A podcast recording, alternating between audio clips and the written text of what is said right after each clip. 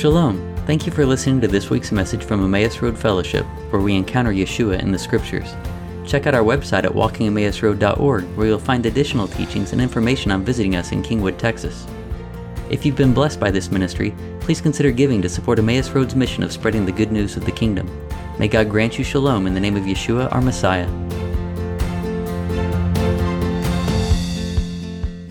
So, as I, we were worshiping, I was just thinking about how all things are in God's hand, and there's nothing outside of outside of His hand, right? That He upholds us, He sustains us, He's working things according to His plans and purposes, and that He is committed to bringing forth His word and having it established. And this week uh, the primary theme that has been on my mind has been uh, having eyes to see and having things that are hidden be revealed. And it started with uh, something that happened this on Monday morning.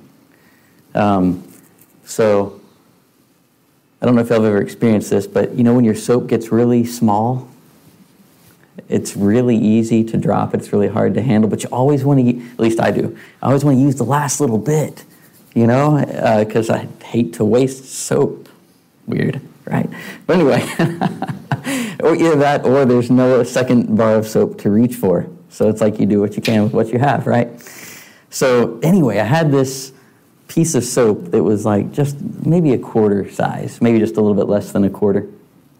Some of you heard the story earlier in the week um, and I hadn't really intended that it was going to be hey, something we were going to share this morning, but here we go. So I have this little quarter sized piece of soap, and I try to put it in my hand, and I drop it. And I see it start to fall, and then, it, then I lose sight of it. I'm like, oh, okay, well, where is it? So I start looking around. It's not on the ground, it's not on the wall, it's not on me. And I'm like, well, maybe it got caught up in the water and washed down the drain, you know? Even though there was no water in this part of the shower. But I'm still like, that's the only explanation I can think of, because where did this thing go? So I, stand in the shower, and I often uh, just take time and just talk to the Lord. And so I was doing that. After a little while, I was like, I really wonder what happened to that soap. You know, so I go back over to the spot and I look all around on the floor, on the wall, on me again. I still can't find it. And so, so I'm like, okay, whatever. So I go back and I'm still just I'm still just kind of thinking, talking to the Lord, and I'm staring at the ground, and it appears. It just appeared on the ground. Like it wasn't that I looked away and looked back, and there it was. I didn't blink. I'm staring at the floor, and boom, it was there. Okay? So when, when that happened, I was like, I, I stood there just staring at it for a while because I'm like, okay, that's a white piece of soap on brown tile, and I, no, I mean, it's right where it should have been, right? And, and it could, didn't fall off the wall or anything. It's like six to eight inches from the wall. Anyway, so I stood there just kind of staring and thinking, okay, Lord, what are you saying in this moment? You know, why, why did I not see it? Why was it, or why was it not there? And why, you know, what is the story? So again, what started replaying my mind was when I saw the soap fall, it really did disappear. Like, it's not like you know it was as it fell it disappeared. I didn't really realize i was like oh you know just kind of lost sight of it. And I, I, in that moment i was thinking about hope that is lost. You know it's like when, when something falls and you lose sight of it that can be a sign of, of losing hope. But then at some point in time that hope becomes renewed right? It becomes it comes back. And i was thinking also along the lines of things which are hidden being revealed and thinking too, uh, Heather made the comment of, well, you know, God is sovereign over time and space. It's like, yeah, he really is, you know? And he's also sovereign over what our eyes see.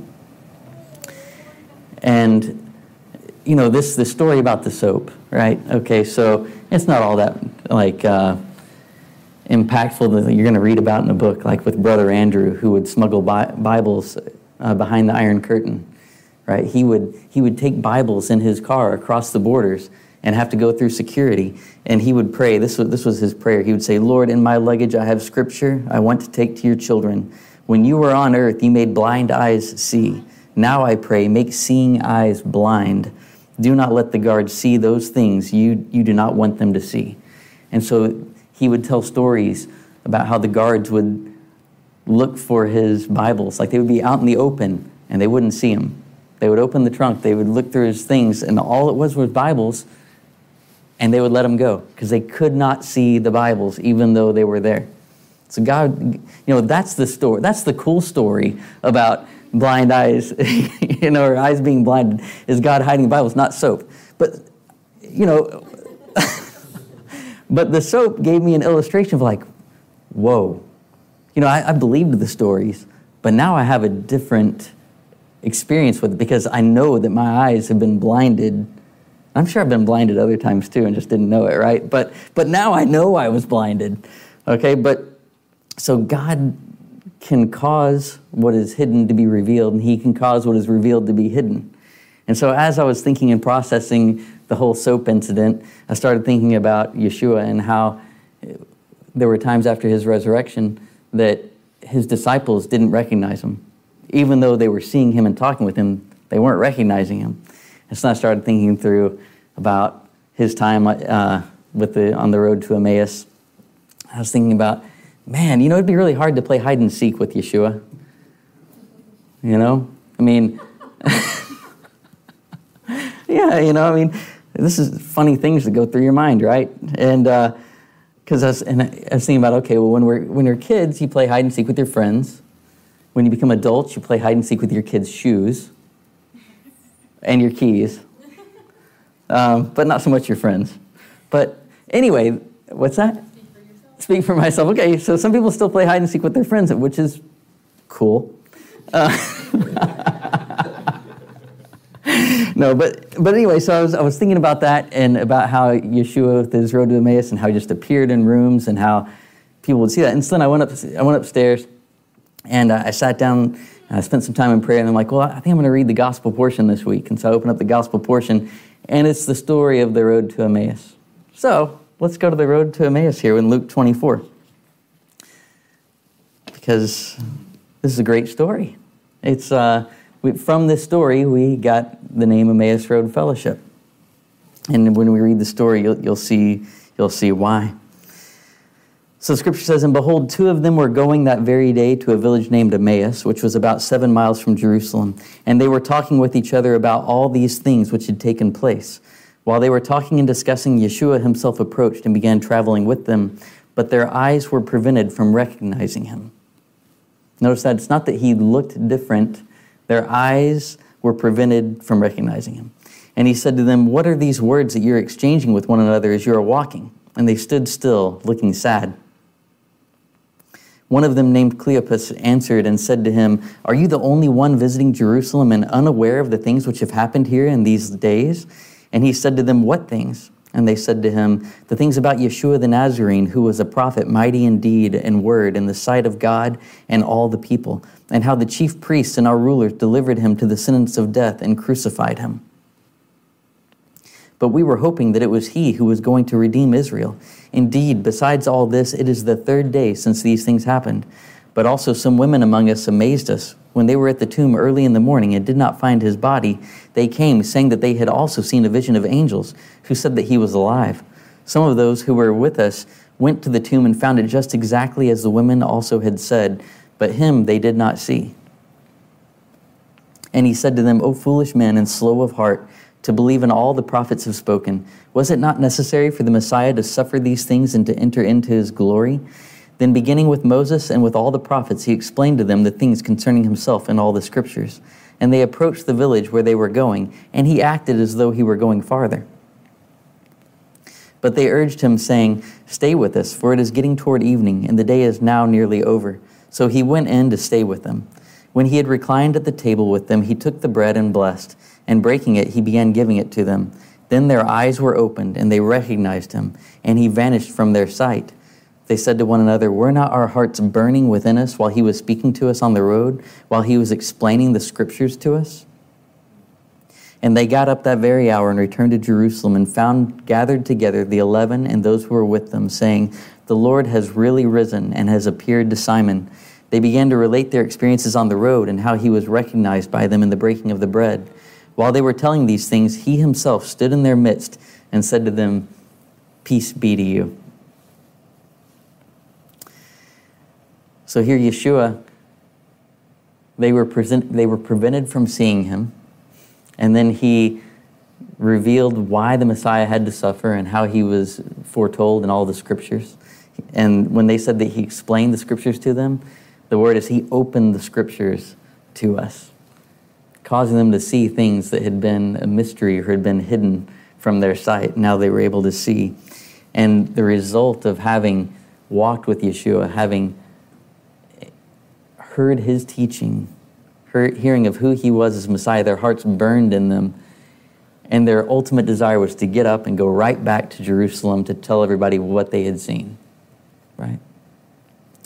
And ultimately, you know, I mentioned that our, the name of Emmaus Road Fellowship comes from this because that's our desire, right? Is to walk on this path with Yeshua, to see him revealed in the scriptures, to have our hearts burn within us that we will then go and tell others of what we've seen, what we have heard, and what we've experienced through him, the, the change and the hope, right? Because think about that. These guys who are walking on the road, they're walking on the road and they're talking about their dashed hopes. They're talking about how they had expected Yeshua to be the Messiah who would come and redeem Israel, and how that hope had vanished three days prior. And then walking alongside them is their hope. Is their hope, and they can't see him. But he was there with them, explaining, explaining, and, and, and preparing them so that at the right time, as they were sitting at the meal, when he blesses God for the bread that comes forth from the earth and he gives it, their eyes were opened and their hope was renewed. They went back to, to Jerusalem. They said, He really is alive. We know the angels had said it. The women had come to tell us that He's alive, but now we've seen Him. That's different than having just heard that He's alive. But now we've seen Him, right? Hope was restored and renewed because God caused their eyes to be open, because He caused that which was hidden to be revealed. And God is sovereign, as we said, over, over time and space, over what we can see, over what is hidden. He's sovereign to raise from the dead, to redeem from death, cleanse from sin, and to give us life forever with Him, right? And then within our story from the portion this week, He's even able to take a slave who's in prison one day and elevate him to, over, to being in a position over all of Egypt. So let's turn to Genesis 41, 9 through 16, where we continue our, our study of the life of Joseph. In Genesis 41, verse 9, Pharaoh had a dream, and his, within his dream, he didn't understand it, he was agitated by it and he called all of his wise men and magicians to come and to hear his dream, but no one could give an accurate or a satisfactory interpretation of what the dream was. And so at that moment, the chamberlain of the cupbearer spoke up before Pharaoh.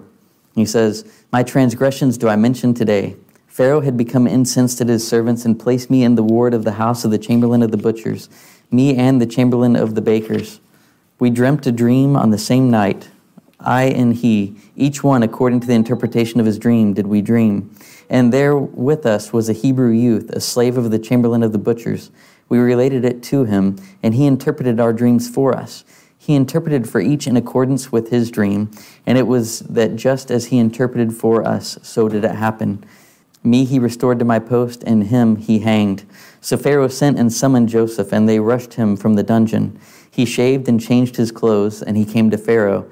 And Pharaoh said to Joseph, I dreamt a dream, but no one can interpret it. Now I heard it is said of you that you comprehend a dream to interpret it. Joseph answered Pharaoh, saying, That is beyond me. It is God who will respond with Pharaoh's welfare. Within this story, we have a situation where God's hand is upon the entire situation. there were several people involved, right? Pharaoh is involved in the story, the cupbearer, the magicians, and of course Joseph. Now, Pharaoh has the dream. The dream was given to him by God. He was disturbed by the dream, which was something that the Lord, I think, put before him, that he wouldn't forget, that he wouldn't let it go. So Pharaoh calls his cupbearers, or not cupbearers, he calls his magicians and his wise men who are skilled in understanding omens and deciphering these things, and they come, but they aren't able to see what the interpretation is. Now, perhaps it's simply because all interpretation belongs to the Lord, and the Lord kept it hidden from them, right? But again, they had a part to play in it, but God was God held all these things in his hand to bring it about according to his purposes. And then even the cupbearer, at this point in time, two years after having come out of prison, when Joseph said, Hey, don't forget me, and the cupbearer forgot him. Right? Now it's been two years, and now the cupbearer remembers. I can't help but wonder if God caused the cupbearer to forget and then cause the cupbearer to remember. Right? Because when you think about it, Pharaoh had many magicians and dream interpreters and wise men. So if the cupbearer comes up out of prison, just got restored to his post, he comes and says, Hey, I met this guy in prison. He's really a smart guy and, and understands dream interpretation. I have to imagine that Pharaoh would have been like, Okay, so no big deal. And then Joseph would be forgotten. But here at the opportune time, when Pharaoh is faced with this dream that's greatly disturbed him, and he's called all of his wise men and magicians, and none of them can do it, now he's kind of out of options. He's kind of desperate. He's willing to hear. He's willing to hear, hey, there's a Hebrew slave in prison who knows something. He's like, okay, well, what do I have to lose? Bring him up here, right?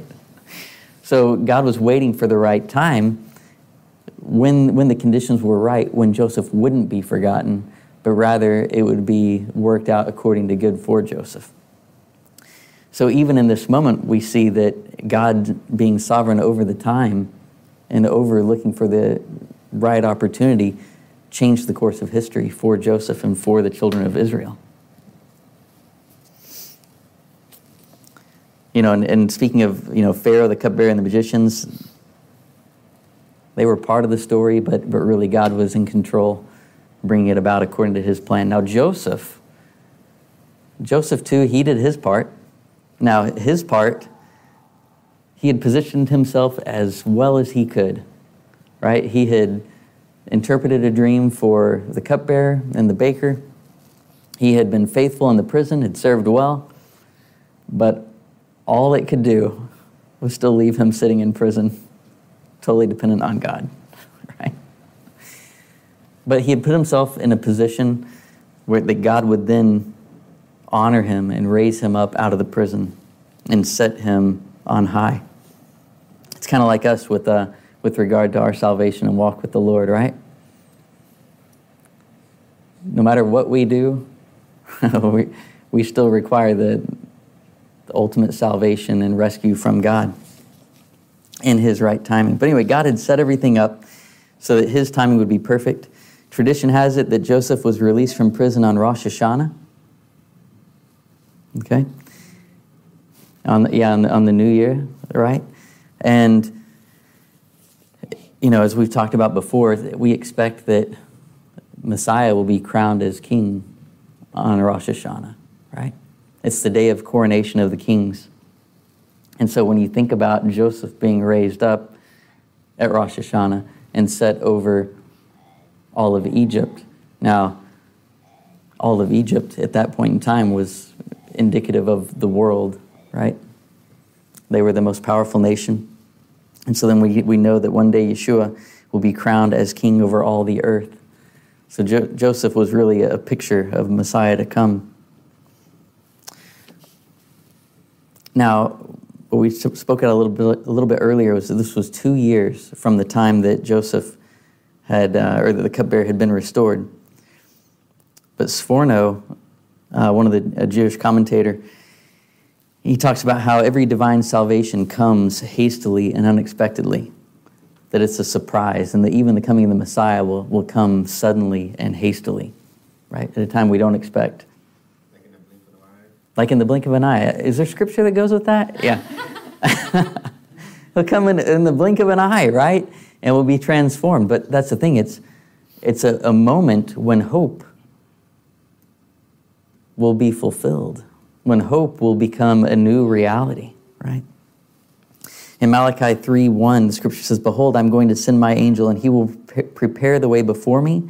And the Lord whom you seek will suddenly come to his temple, and the angel of the covenant in whom you delight, behold, he is coming, says the Lord of hosts. That is a day that hope will be restored in a wholly new manner. But at, at this point in time in our story, Joseph has hope renewed despite the hardship that he had suffered over the past 13 years. And in, Gen- in Genesis 41 38, let's pick back up there. Joseph has now interpreted the dream for Pharaoh, and Pharaoh has seen the wisdom that was in the interpretation that was given to Joseph. And Pharaoh says to his servants, Could we find another like him, a man in, in whom is the Spirit of God? Then Pharaoh said to Joseph, Since God has informed you of all this, there can be no one so discerning and wise as you. You shall be in charge of my palace, and by your command shall all my people be sustained. Only by the throne shall I outrank you. Then Pharaoh said to Joseph, See, I have placed you in charge of all the land of Egypt. And Pharaoh removed his ring from his hand and put it on Joseph's hand. He then had him dressed in garments of fine linen, and he placed a gold chain upon his neck. He also had him ride in his second royal chariot, and they proclaimed before him Avrech. Thus he appointed him over all the land of Egypt. Pharaoh said to Joseph, I am Pharaoh, and without you no man may lift up his hand or foot in all the land of Egypt. Pharaoh called Joseph's name Zaphanath Paneah, and he gave him Asenath, daughter of Potiphera, chief of On, for a wife. Thus Joseph emerged in charge of the land of Egypt. Now Joseph was 30 years old when he stood before Pharaoh, king of Egypt. Joseph left Pharaoh's presence and he passed through the entire land of Egypt. Okay, so here Joseph has been established over all of Egypt. The only thing that was not placed under Joseph is Pharaoh himself. And Diego mentioned in the twinkling of an eye just a minute ago. And reading this passage should, should call to mind another passage, which I don't have the reference written down here. But Paul writes talking about how God has placed everything under Yeshua's feet except God himself, right? So again, we have the same picture here where Joseph has been elevated and given rulership over all things and submission only to Pharaoh. So now Yeshua has been raised up and all things are being put into subjection under his feet and one day they all will be put in subjection under his feet and he will have he accepting the father who is over Yeshua but again he will reign over all the earth and all people will know God now the name that Pharaoh gave to Joseph Zaphanath Paneah. And it means he who explains what is hidden, which is pretty cool to think about when you think about Joseph was given wisdom and understanding from the Lord such that he might reveal what had been hidden. And then God also poured out his spirit upon Yeshua, giving him a spirit of wisdom and discernment and understanding. And that John 1:18 says, "No one has seen God at any time. The only begotten of God who is in the bosom of the Father, he has explained him." You know, he has revealed the Father to us. Right? Giving us a greater revelation of what is hidden that we can see the nature and the character of God. So Yeshua is the one who explains what is hidden, just as he did on the road to Emmaus. All right, so now Joseph's fortunes have been restored. Um, I was reading a, a commentary from uh, Rabbi Freeman. And it's really fascinating about how God turned back Joseph's suffering. Um, you know, if you go back to the original story, or not to the original story, but you go back to the beginning of the story with Joseph, he was the favored son, right? And then his father sent him off to, to meet his brothers on, a, on really what was a dangerous mission. And when he encountered his brothers, his brothers stripped him of his fine garment that had been given to him, and they threw him into a pit. Right? Now, within the story of what takes place here with Pharaoh, the, scripture says that Joseph was called up out of the pit. The, script, the, the word that he uses, that the scripture uses, is not called up out of prison, but called up out of the pit. It's the same word that was used when he was thrown into a pit. Now he's being called up out of that place. And when he's brought up out of that place, he's given new garments. Right? And so you have, you have a reversal of what had happened to Joseph. He came, Um, on, on the first half of the story, he was a suffering servant, or su- suffering, a picture of the su- suffering Messiah. On the second part, the reversal happens, and then he becomes the, the reigning, a picture of a reigning Messiah, right? Who would reign over all the earth, just as Yeshua came and died and suffered but then he's resurrected and will be re- reestablished and will reign over all the earth as the Messiah and the King. All right, so restore, a, a restoration took place at the right time that God orchestrated, right? At no other time, and well, really, there was no way it could happen apart from God. You cannot get a Hebrew slave to become the king of Egypt without the hand of God. And he put all the pieces in place at just the right time such that his purposes will be fulfilled and that the world could be saved through Joseph, through his wisdom of setting aside the surplus of the seven years, such that the people of Egypt and really of all the world around would be able to come and still eat, even in the midst of a famine that would last for seven years. Okay, so now the famine comes, and Joseph's brothers and Jacob, they are out of food, and so Jacob sends 10 of his sons to Egypt to buy food. So in Genesis 42 6, the scripture says, Joseph Oops. Am I in the right spot? Yes. Now, Joseph, he was the, the viceroy over the land. He was the provider to all the people of the land. And Joseph's brothers came and they bowed down to him, faces to the ground. Joseph saw his brothers and he recognized them, but he acted like a stranger toward them and spoke with them harshly. He asked them, From where do you come? And they said, From the land of Canaan to buy food. Joseph recognized his brothers, but they did not recognize him. So, why were they not able to recognize him, right? Now, if you think about it, when Joseph, when they had last seen Joseph, it was 20, maybe 21, something like that, low 20s of years, right? Because he was 17 at the time that he was sold into slavery. And then he was, it, we were at least 37 years. He was at least 37 years old at this time, perhaps 38 when they came. So 20 years had gone by. But at the age of 17, you already pretty much look like you're going to look at age 37, maybe a little different, you know. Normally, you would say that you're going to have a lot of facial hair by the time you go from 17 to 37.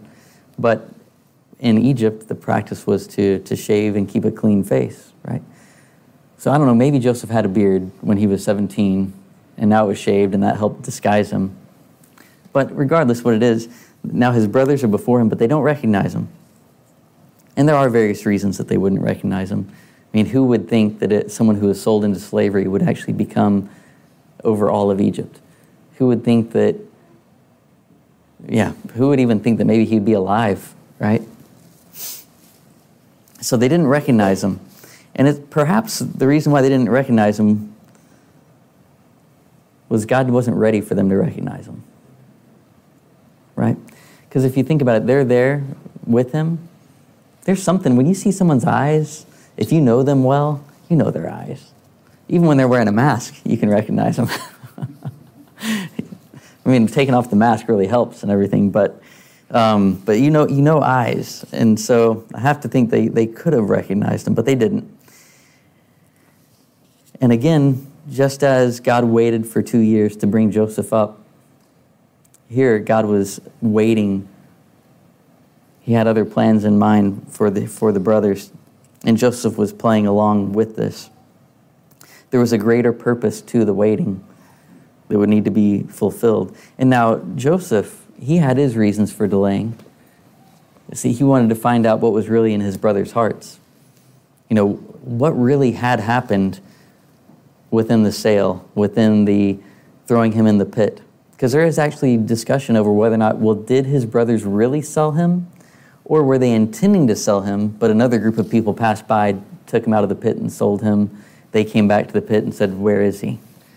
The scripture kind of leaves it open to where it could have been either way the most common thought is that, that his brothers did sell him, but there are, there are, again, that minority view that perhaps they didn't sell him but intended to. Um, but now, Joseph, he doesn't know all of the story and how things played out, but he does know that they had betrayed him, and now is a matter of saying, well, what really is in your heart? So when, when he's speaking to them, he accuses them of being spies, and puts them all into prison for a three day period. And then he raises them up on the third day. And then he allows them to take provisions to go back home and keeps only Simeon in prison, kind of as a, uh, as a surety to make sure that they come back, right? And that when they come back, they would also bring their younger, younger brother Benjamin. All right, so they, they head out in Genesis 43 19. Okay, so they head out. On their way home, they find that the money that they had used to buy the grain is in their sacks. And, and really, that was not a, a good sign. Here they, they were looking back and being accused of spies and thrown in prison. They saw it as being God bringing back judgment on them for how they had betrayed their brother and now they're on their way back home and their money shows up in the bag. You know, some people might say, Great, my money's here, but they're thinking, Oh my goodness, we just stole from Pharaoh who already thinks that we're spies. This is not a good path. This is not going well for us, right? So they go home and then they find that their money's in all their sacks. It's getting even worse. And now Jacob's mad you know, he said, You've taken Joseph from me, and now you've taken Simeon, and yet you, you also want to take Benjamin too? No, you can't do it, right? But now they, they eat all of their provisions, and the famine is continuing, and so they need to go back. They need to go back. And so they, they uh, Judah stands up and says, Look, I will be personally responsible for Benjamin's safekeeping and Jacob allows them to go. And they come back and they're brought to Joseph's house, which again had to be alarming, right? Why aren't we going to meet him at the courts? Why are we going to his house? This seems strange. Okay? So when, when they get there, they're concerned this is a setup. And they're like, okay, we need to find someone and tell them we didn't really steal. Do it before they throw us in jail again. And that's where we find in Genesis 43 19. They approached the man who was in charge of Joseph's house. And they spoke to him at the entrance of the house, and they said, If you please, my lord, we had indeed come down originally to buy food. But it happened when we arrived at the inn and opened our sacks that, behold, one's money was in the mouth of his sack. It was our own money in its full amount, so we have brought it back in our hand. We have also brought other money down in our hand to buy food. We do not know who put our money in our sacks. And the man replies, Peace with you, fear not. Your God and the God of your father has put a hidden treasure in your sacks. Your payment had reached me. And he brought Simeon out to them. That had to be a shock, right? But I love that there was a hidden treasure put in their sack. They didn't know. But Joseph's desire was to put their money back in their sack to give them a treasure. Now, maybe it was to scare them too. I, can't, I can't say exactly what Joseph's motivation was, but still, he was looking out for their welfare even in the midst of this time of testing. And he put a hidden, a hidden gift, a hidden treasure in their sacks, and now they come back and they're coming to his house for a banquet. For a banquet. Yeah, I love that. The wedding supper of the Lamb. You know, this is a, a picture of that when the brothers are restored. So, so he comes in, they bring their tribute to Joseph, and then they sit down to a meal with, with, uh, with Joseph. And picking up in verse 30, actually, verse 32, says that they served Joseph separately and them separately, the brothers, and the Egyptians who ate with them separately, for the Egyptians could not bear to eat food with the Hebrews, it being loathsome to Egyptians. They were seated before him, the firstborn according to his seniority, and the youngest according to his youth. The men looked at one another in astonishment. And they looked at, at each other in astonishment because somehow Joseph knew the age order of the brothers. That was a mystery to them, but obvious to us, right? And then he had portions set before him that, you know, oh, I'm sorry, he had portions that had been set before him served to them. And Benjamin's portion was five times as much as the portion of any of them. So they drank and became intoxicated with him. And then the next day, Joseph told them to fill the men's sacks with as much food as they could carry and put each man's money in the mouth of his sack again. And then he put his silver goblet, had his silver goblet put into Benjamin's sack. He put another hidden treasure doesn't sound like a hidden treasure so much at the time that they get overtaken by, uh, by Joseph's servant. But Joseph set them up, put hidden treasures in their sack again, such that he could bring them to a position of really having to, having to determine whether they were going to be on Benjamin's side or against Benjamin. Right? Because when when the brothers left Joseph's presence, there were two things, I, see two ways they could have been thinking about everything. Okay? Here they had come, they were afraid, but now they had gotten to have a meal with Joseph in his house. They had an abundance of food and wine and fellowship with them. And they, they leave, and they're leaving with Simeon, and they're leaving with Benjamin they could have been saying, wow, this couldn't have gone better.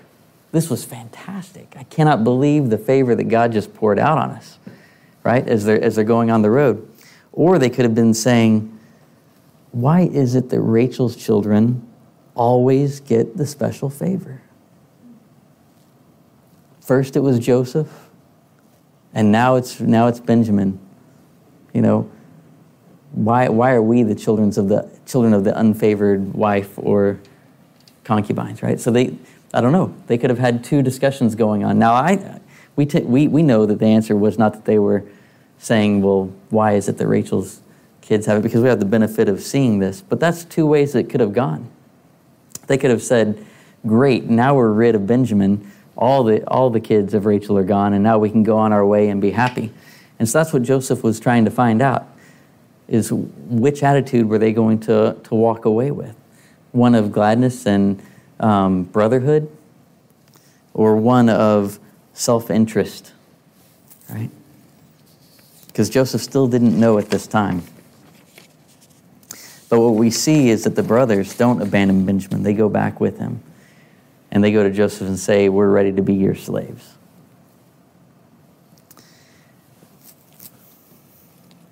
Okay. So, really, again, this, this goblet that was put in their sacks would have been a thing that totally stole their joy. From, they went from one high to an incredible low. Just got smacked But then, but then they, but they did what was right, and they went back and said, "We're going to stand with our brother." And within this, Joseph did get to see what their heart was. Now, of course, it's next week when we're when we're going to see more of the encounter between Joseph and his brothers. But he was doing this all to reveal hearts. In Jeremiah 17:10, God says, I, the Lord, search the heart, I test the mind, even to give to each man according to his ways, according to the results of his deeds. Right? So, just as Joseph was testing his brothers to see where their heart was, God also tests our hearts to see what is hidden, such that he may know based on, on what do we do. Will we pass the test? In Hebrews 4 12 through 13 says, The word of God is living and active, sharper than any two edged sword, and piercing as far as the division of soul and spirit, of both joints and marrow, and able to judge the thoughts and intentions of the heart. And there is no creature hidden from his sight, but all things are open and laid bare to the eyes of him with whom we have to do.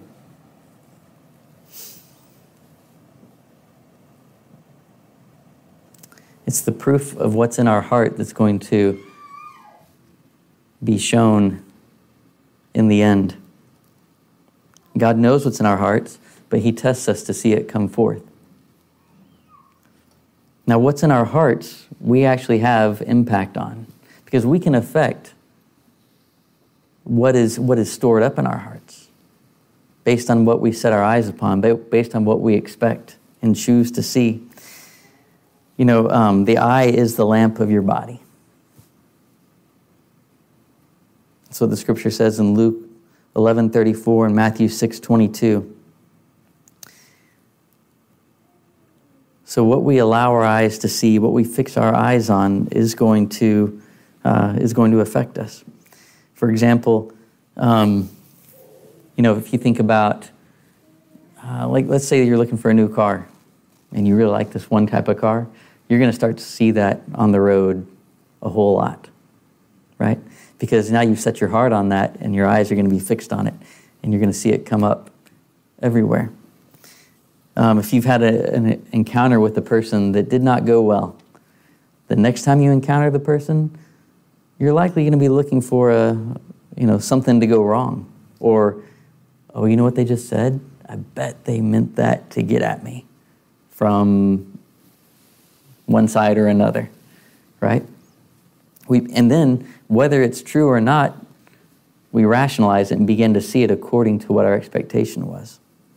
Or if you, for example, if you feel guilty about something and you're kind of hiding it, you don't want anyone to know, somebody has no idea, but they say something that makes you say, oh, they know you're accusing me of this. Now you get all angry. Anyway, what we fix our eyes on is going to impact us. it really is going to impact us, and we're going to see what we're looking for. And the question is, what are we training ourselves to see? Are we training ourselves to see good, or are we training ourselves to see bad? In whatever circumstance it may be. You know, whether it's relational, whether it's work wise, whether it's uh, political, whether it's religious. What are we, what are, what are we setting our eyes on? What are we storing up in our hearts? Because it will play out you know, with the, with the idea of hidden things being revealed and things that are visible being hidden, I couldn't help but think about the story of Elisha in 2 Kings 6. You have within this story Elisha and his servant, and the two of them they see different things. And I, and I think part of it has to do with how they've with how they've built themselves up, what they have fixed their eyes on through time. Elisha being one who solely fixed his heart on the Lord. In 2 Kings 6:11, now the heart of the king, okay, so what's happening is Elisha God has been revealing to Elisha what the plans of the king of Aram are. So the king of Aram will say to his people what he's going to do. Elisha will know it, and he will warn the king of Israel such that all the plans of the king of Aram are futile, they're all thwarted. So in verse 11, the heart of the king of Aram was enraged over this thing, and he called his servants and said to them, Will you tell me which of us is for the king of Israel? Because he thinks there's a spy within his ranks. Because how else could the king of Israel know everything that he's talking about if it weren't, be, weren't from a traitor within his midst? And one of his servants said, No, my lord, O king, but Elisha the prophet who is in Israel tells the king of Israel the words that you speak in your bedroom. So he said, Go and see where he is, that I may send and take him. And it was told him, saying, Behold, he is in Dothan. And he sent horses and chariots and a great army there. And they came by night and surrounded the city. Now, when the attendant of the man of God had risen early and gone out, behold, an army with horses and chariots was circling the city. And his servant said to him, Alas, my master, what shall we do? So he answered, Do not fear, for those who are with us are more than those who are with them. Then Elisha prayed and said, O Lord, I pray, open his eyes that he may see. And the Lord opened the servant's eyes, and he saw. And behold, the mountain was full of horses and chariots of fire all around Elisha. And when they came down to him, Elisha prayed to the Lord and said, Strike this people with blindness, I pray. So he struck them with blindness according to the word of Elisha. Then Elisha said to them, This is not the way, nor is this the city. Follow me, and I will bring you to the man whom you seek. And he brought them to Samaria. And it came about when they had come into Samaria that Elisha said, O Lord, open the eyes of these men that they may see. So the Lord opened their eyes, and they saw, and behold, they were in the midst of Samaria. So in this story, you have three times that eyes were prevented from seeing. Well, okay, you had eyes that couldn't see what was taking place in the spirit. You had eyes that could see what's happening in the physical. You had eyes that were then prevented from seeing the physical and eyes reopened, right? So, once again, God totally in control of what was taking place and working it out for the good of Israel and, and for, his, for his servant Elisha. So, and notice it was within this prayer that Elisha, Elisha said, God, give my servant eyes to see. And then, Lord, cause seeing eyes to be blind and cause blind eyes to see. And each time it was in, within God's hands to bring about what he desired to bring about his purposes, which was to deliver the armies of Aram into the hands of Israel without even a shot fired, or not shot fired. How about a sword uh, swung, or an arrow, an arrow fired? There you go. Yeah. So, but yeah, so God was working it out according to his will and his purpose. And within it, the hope that Elisha had compared to the hope that his servant had was totally different because he was able to see through a different lens, right? He was able to see with that lens of hope and confidence in the hand of God, in the provision of God, in the protection of God, and in the purposes of God. And because of that, he was able to then pray into existence what needed to happen to bring it about, to bring about God's will. So, you know, I don't know what the condition was of Elisha's servant.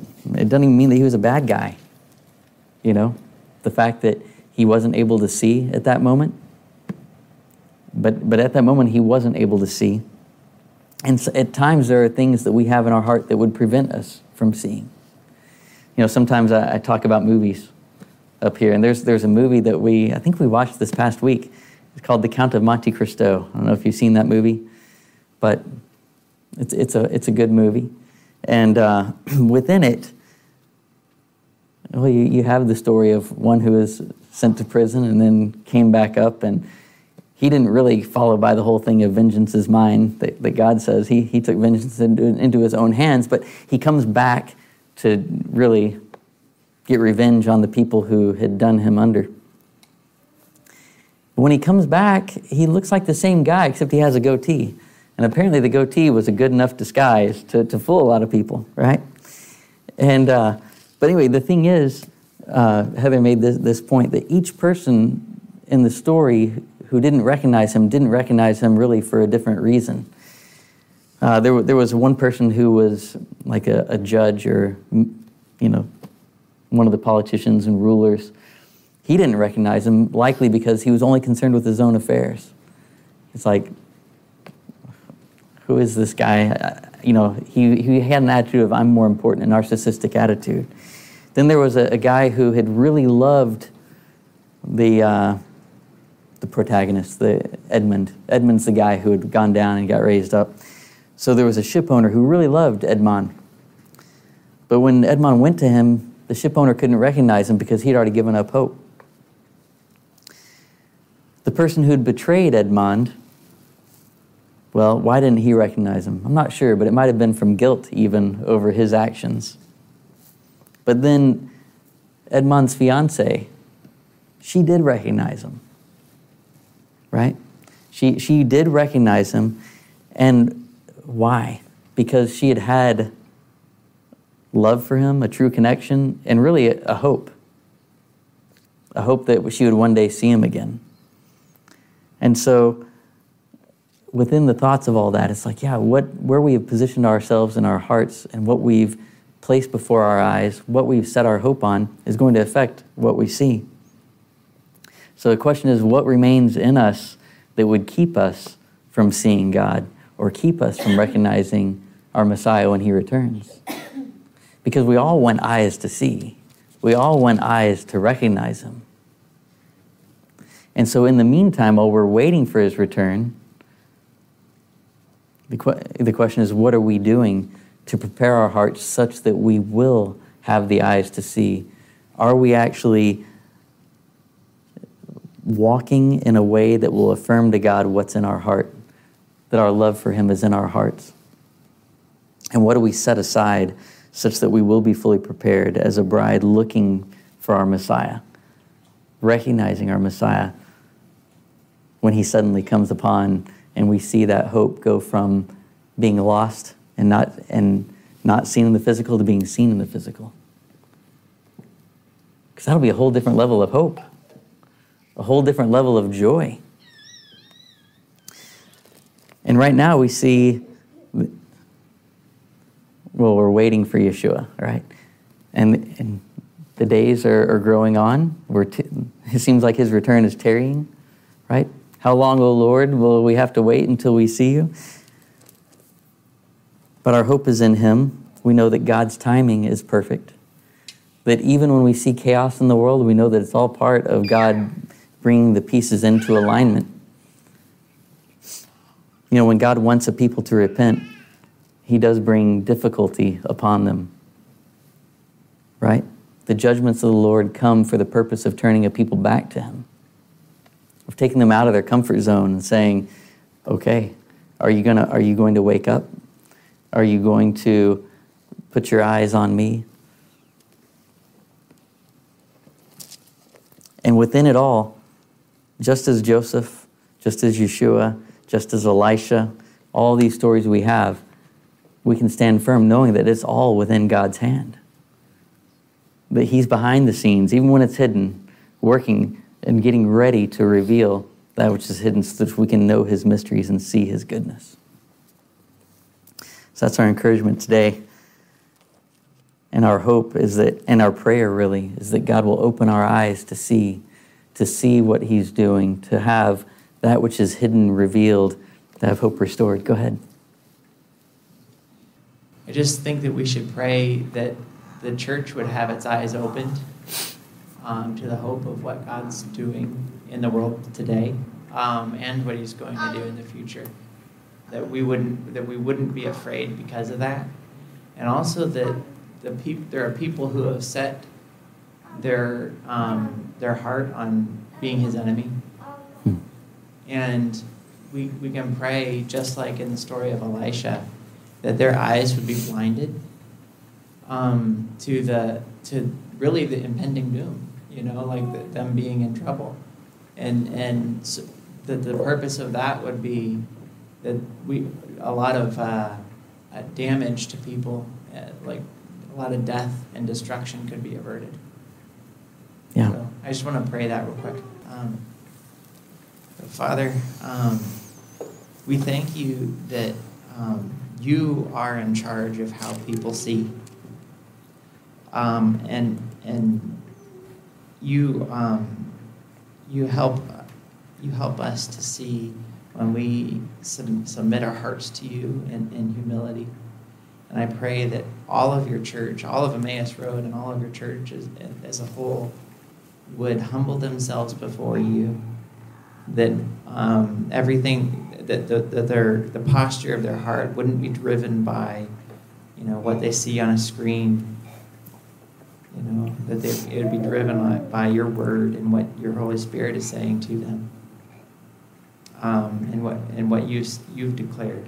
Um, and Father, we pray that um, in this moment in our nation and in the, in the world, we that the people who have um, set their hearts against you would be blinded, um, that they wouldn't be able to see um, their impending doom, so that the, the leadership and, and those who have taken part and done um, actions that are wrong and that are that are in order to cause harm to your um, your church, your and those who love you, and um, to other people, and to enslave them. Lord Jesus, we pray that they would be blinded so that they could be um, take dealt with in a way that um, you know, minimizes the, the loss of life and the destruction to um, our, our nations. That that you would um, you would do that so that your your gospel could go forth unhindered, um, and more and more people will be brought into your kingdom. And I pray this that so that you would receive all the glory. In Jesus' name, Amen. Amen. Yeah, as you're as you were praying, I uh, just started to think about the story of Elisha again because when you think about that story, Elisha's surrounded by an army, and it looks as though everything in the physical says that he's doomed, right? And when you look at uh, the world, we know that there are trials, there are tribulations. We know that there are uh, wicked people working schemes, right? And we can look at their armies and say, how could uh, anything good ever come out of this, right? But the truth is that God also has an army. And that's what Brett's praying for right there is for uh, not only God's army in the spiritual, but God's army in the physical to arise, to pray, to have eyes to see what God is doing, and to be warring in the spirit for God's purposes to overcome.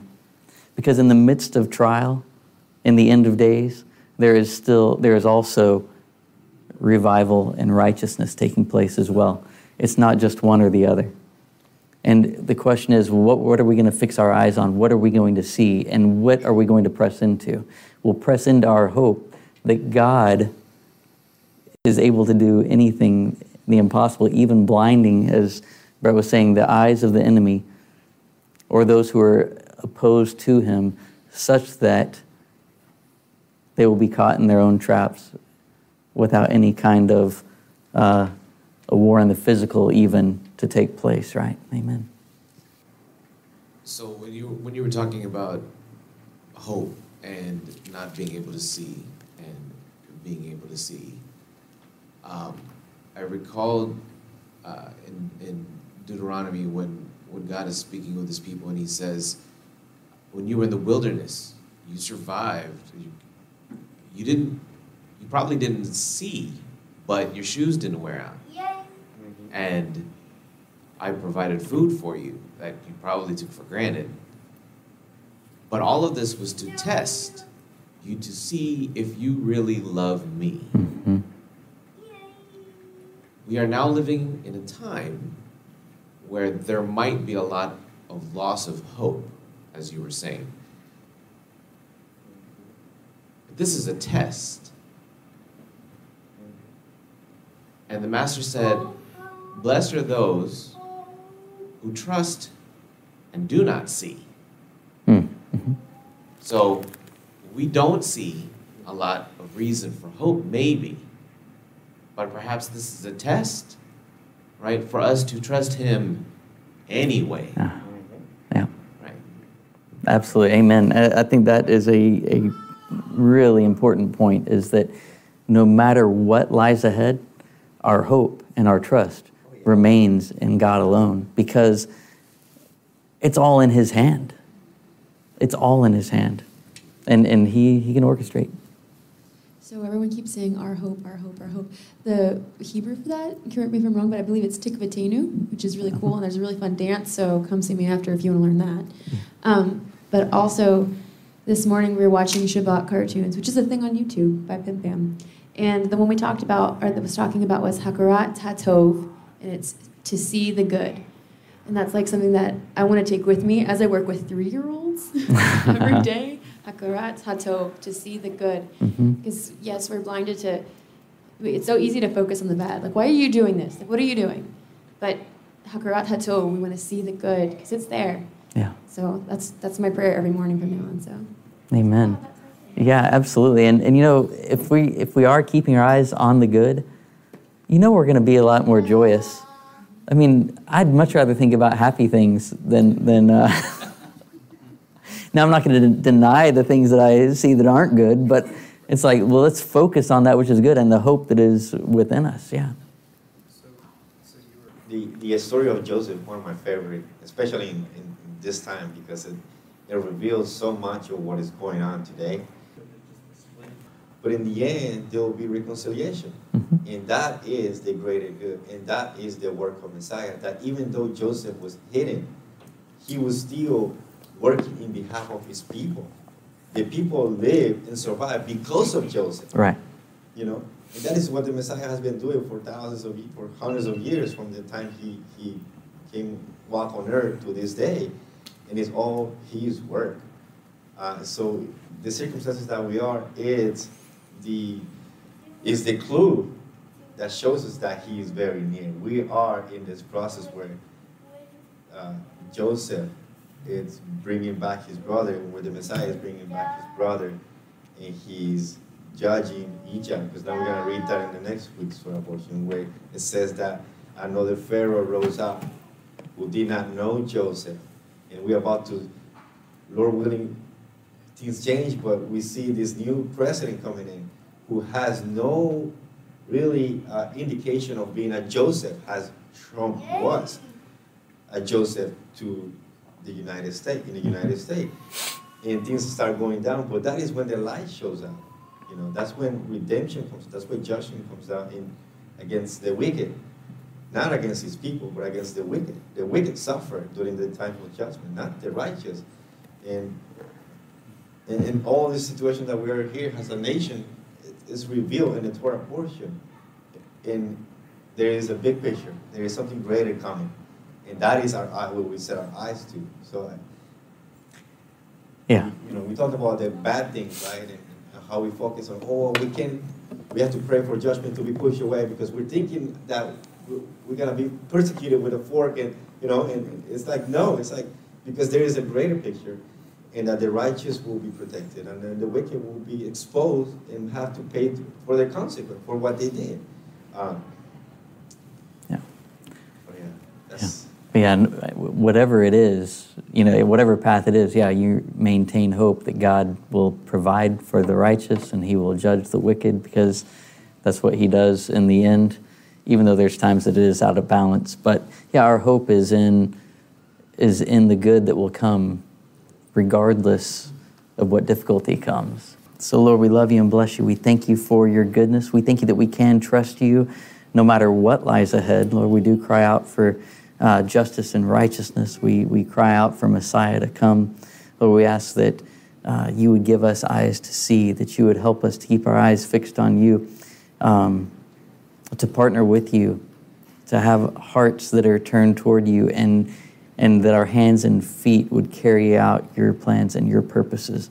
Lord, we give you thanks and glory that you are the one who holds everything in the palm of your hand and who uh, opens eyes to see and even causes seeing eyes not to see when it fits your purposes, Lord. We give you glory and thanks in the name of Yeshua. Amen. Thank you for joining us. If you enjoyed this message, please consider sharing it with a friend or family member and help us out by giving a review on iTunes or other podcast platform. Check out our website at walkingemmausroad.org for additional teachings and information about visiting Emmaus Road in Kingwood, Texas.